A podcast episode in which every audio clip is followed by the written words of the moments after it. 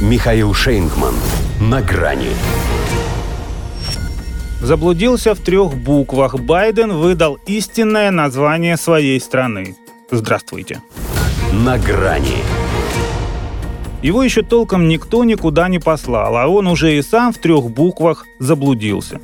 И не важно, что на самом деле их было больше. Во-первых, это всего лишь аббревиатура. Во-вторых, по обыкновению выведенная на теле суфлер. AA, NH, APA, ай-яй-яй. Здесь, в Соединенных Штатах.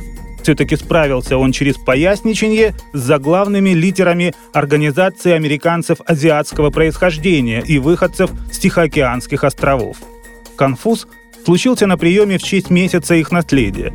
И стало ясно, куда его точно посылать нельзя. Когнитивный тест – это явно не для него. Там же задание на соответствие картинок и букв строится. А у него с последними беда. Впрочем, у него и с вопросами типа «как тебя зовут», «сколько тебе лет» и перечислить членов своей семьи тоже не все в ажуре. Выглядит на все 100, но дает себе не больше 65, и то на двоих с Альцгеймером. Регулярно путает себя с каким-то мужчиной, называя повышение цен в своей стране путинским. И вроде бы, как доктор прописал часто, чтобы не забыть, повторяет, что он муж первой леди, но случалось, что первая леди у него была Камала Харрис. И даже именно ее он несколько раз объявлял супругом самой первой леди. Не далее, как третьего дня на саммите «Осиан» опять провозгласил ее президентом США. Хотя это не мудрено. Есть от чего. Достойная смена подросла.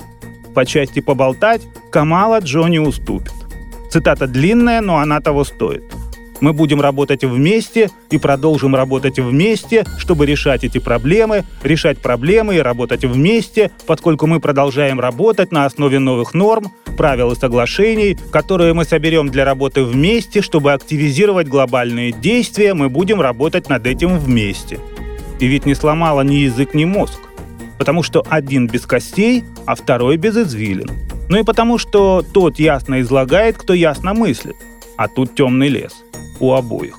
И это хорошо, что Байдену, подобно одному известному у нас Леониду Ильичу, не приходится читать по-русски. Иначе мы с Камалой идем нога в ногу, он бы тоже не сразу до последнего слога выговорил. Ощущение, что он в принципе не гугу. Вот и Илон Маск назвал его пустым костюмом, тексты которому пишут кукловоды из глубинного государства. Как он выразился, настоящий президент – это тот, кто управляет телесуфлером а этот даже читает по нему с ошибками. Впрочем, есть у него и смягчающие обстоятельства. Как говорится, если долго смотреть в телесуфлер, то телесуфлер начинает смотреть на тебя. Вот и представьте, каково ему, когда буквы еще и подмигивают. То есть видите, что играет этого короля, пожалеть бы старика, да вместо него сразу выводить на трибуну сам телесуфлер. И пусть каждый, считывая с экрана, почувствует себя немного того. Джо, пустым костюмом Байденом.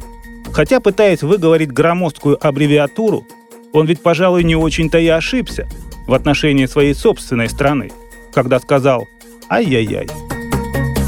До свидания. «На грани» с Михаилом Шейнгманом.